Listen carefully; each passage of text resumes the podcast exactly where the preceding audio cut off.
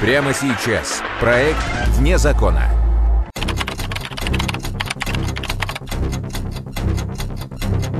Преступление, которое повергло в шок столицу Башкортостана. У нас весь город работал на это происшествие, потому что оно вызвало широкий общественный резонанс. А молва пошла о том, что в Уфе действует серийный маньяк. От ужаса жертвы теряли дар речи. Девушка была в неадекватном состоянии. То есть она кричала, непонятно, что кричала. На задаваемые вопросы ответ не давала. И как остановить психопата? Какой-то дикий ужас, наверное, для всех, что произошло такое преступление. Уфимский изувер. В проекте «Вне закона». 2015 год. Уфа. Около 8 часов вечера водитель трамвая Сергей тронулся от остановки лесопарковый проезд в сторону госцирка. Не проехав и 100 метров, он резко ударил по тормозам. Прямо на трамвайные пути выползла голая, истерзанная девушка. Пассажиры в салоне закричали от ужаса. Кто-то вызвал скорую помощь. Еле живую пострадавшую увезли в больницу. Ею оказалась 32-летняя жительница Казани Анна. Мы с Аней были коллегами по работе, и, получается, она приехала из города Казань в Уфу, и, э, ну вот, на фоне работы мы подружились. Я просто таких добрых и каких-то искренних людей встречала очень редко. Всегда открытая, большой трудоголик. Ну и, в принципе, в Уфе все, что она делала, это работало. Потому что и друзей у нее здесь особо не было, кроме коллег, партнеров по работе. Из материалов уголовного дела. 29 сентября в приемно-диагностическое отделение была доставлена девушка. Собрать полный анамнез не представлялось возможным в связи с шоковым состоянием пострадавшей. 29 сентября нам поступило сообщение о том, что в одной из больниц города вступила женщина с тяжелыми телесными повреждениями, которая стала жертвой нападения. Оперативники выехали в больницу, но прояснить ситуацию не удалось. Понятно было только одно. С такой жестокостью город еще не сталкивался. Побеседовал с врачом, э, и э, с его разрешения я прошел в палату, попытался поговорить с девушкой, э, но девушка была в неадекватном состоянии. То есть она кричала, непонятно, что кричала. На задаваемые вопросы ответ не давала. Вскоре врачи прооперировали Анну. С их слов, оперативники выяснили, что у нее сотрясение мозга, перелом носа и множественные повреждения внутренних органов. Напавший ударил ее ножом, а затем совершил насильственные действия при помощи ветки дерева, буквально проткнув ее насквозь. Непосредственно вот здесь было совершено преступление, как раз на повороте э, трамвайных рельс, пути следования трамваев. И вот сюда она вылезла с целью позвать на помощь и была обнаружена водителем трамвая. Полностью место происшествия было исследовано нами. Все кусты, все массивы, полностью все материальные следы, которые были, бутылки, прочие предметы, полностью были изъяты. Сыщикам удалось найти на месте орудия преступления, окровавленную полутораметровую ветку и нож с засохшими следами вещества багрового цвета. В лаборатории на исследование э, сотрудниками Следственного комитета э, в срочном порядке была назначена экспертиза генетическая. Были представлены э, предметы одежды потерпевшей, нож обнаружен на месте происшествия, а также фрагмент древесины в виде палки. Часть сотрудников уголовного розыска отправились на поиски свидетелей зверского нападения. Они опросили пассажиров трамвая номер 18, жителей всех близлежащих домов. Другая часть сотрудников собрала всю информацию о потерпевшей, выяснили, где она жила и где работала. В ходе разговора с ее коллегами, с родственниками было установлено, что с места происшествия пропал э, рабочий ноутбук терпевший. Кроме ноутбука, у Анны, на которую напал неизвестный, были с собой два смартфона – один из них нашел водитель трамвая. Второго смартфона на месте преступления не оказалось. В ходе выемки вещей потерпевших, которые находились в квартире, мы производили выемку коробки, чтобы установить имей-коды этого мобильного телефона. Мы нашли планшет и привязан, синхронизация была в поиске этого телефона. То есть у нас точка была на этом планшете, но она оставалась на протяжении всех дней неизменно. Означало ли это, что телефон просто выпал у преступника? Или преступник оставался на одном и том же месте? Сыщики запросили видео со всех близлежащих к месту преступления камер наблюдения. В мою задачу э, входило э, сбор видеонаблюдения, э, находящееся в данном районе. В течение трое, трех суток я собрал все видеонаблюдение в данном районе. Вечерами просматривал их. На одну из камер вскоре после совершения чудовищного преступления попал молодой человек, заинтересовавший опытного оперативника. В ходе просмотра одной из камер был установлен молодой человек, который шел с ноутбуком, который находился в числе, в чехле, который по описанию подходил под ноутбук потерпевший. Эта видеозапись была показана коллегам по работе, потерпевшим, родственникам, и они, в принципе, сказали, что э, данный чехол, он похож на чехол, который, ну, с ноутбуком, который носил потерпевший. Однако личность человека, попавшего в объектив камеры наружного наблюдения, оперативникам установить не удалось. Лица не было видно, и камера снимала чуть, ну, сверху. Получается, там прическу можно было разобрать, и верхнюю одежду – это куртка. На камере было видно, что молодой человек движется в сторону лесного массива, находившегося недалеко от места нападения. Туда тотчас же были отправлены поисковые группы. Обследовав лес, обнаружили сумки женские, ну, предметы, принадлежащие потерпевшей. То есть их тоже изъяли, собрали э, с целью обнаружения возможных следов преступления и преступника, следов преступника. По камерам наружного наблюдения сыщики отследили маршрут предполагаемого преступника и выяснили, что с места преступления он ушел через лес. Тот, когда входил в лес, заезжала в это место автомашина. Мы потратили где-то, наверное, день, чтобы ее найти, потому что весь микрорайон мы обходили. Кто мог зайти, она была достаточно специфическая, внедорожник. Мы думали, надеялись, что э, там есть видеорегистратор. Автомобиль сыщики в итоге разыскали. Но тут их ждала неудача. Регистратор во внедорожнике и в самом деле был, но он не был включен. Водитель в тот день просто забыл это сделать. Также он пояснил оперативникам, что видел человека, уходившего в лес, но, к сожалению, не запомнил его. Все, что было в руках у оперативников – размытое изображение с камер. Целью идентификации этого человека значит, был ориентирован лишь состав, все ОВД, и начали проверяться лица, которые склонны к совершению данных преступлений, ранее судимые за совершение аналогичных преступлений. Значит, а в связи с тем, что видеоизображение было плохого качества, значит, э, мы брали изображение ранее судимых, значит, складывали, сравнивали.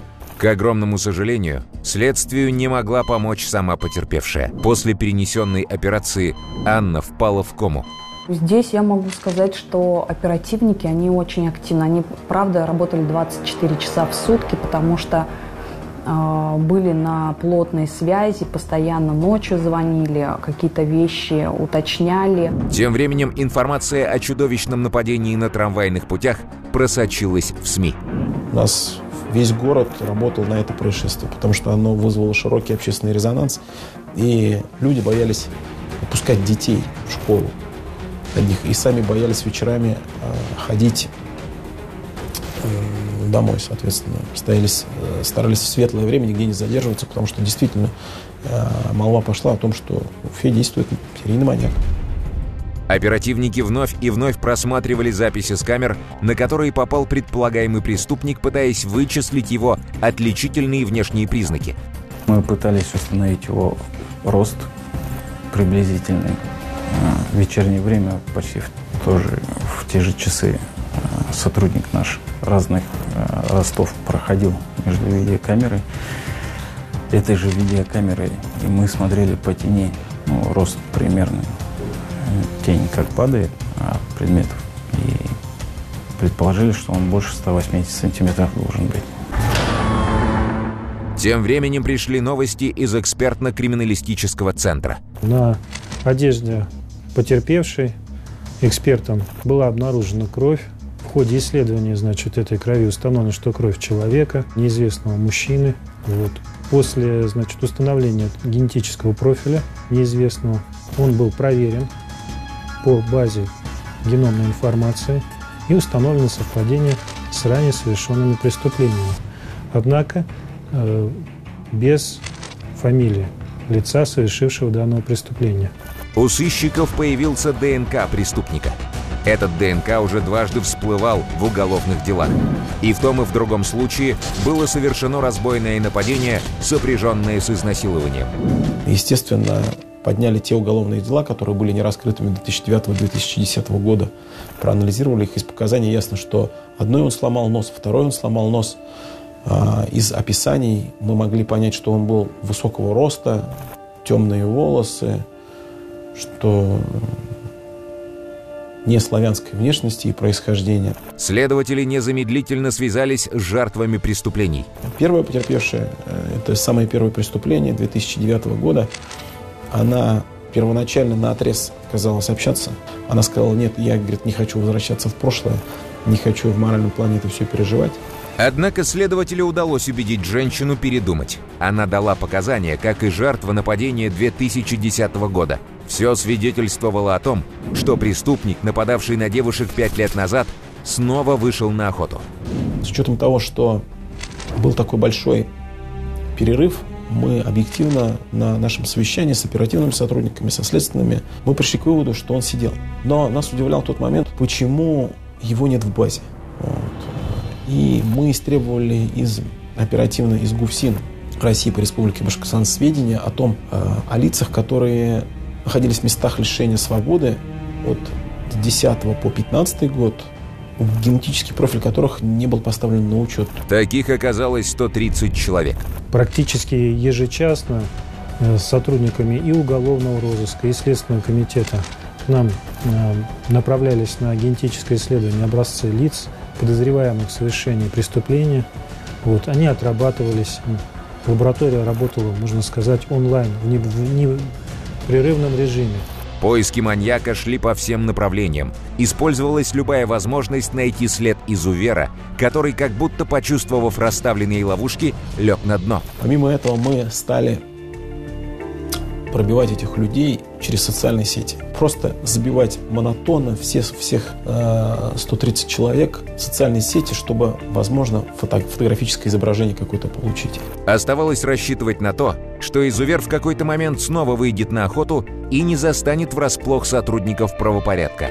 Город паниковал и был готов оказывать следствию любую поддержку. Очень уж страшным было случившееся.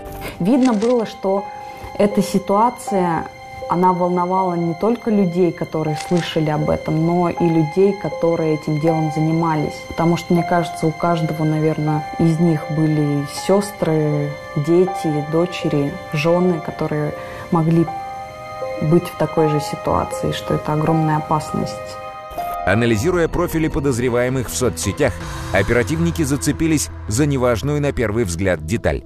В одном из социальных сетей я обнаружил фотографию куртке, очень похожей на куртку преступника, в которой находился преступник.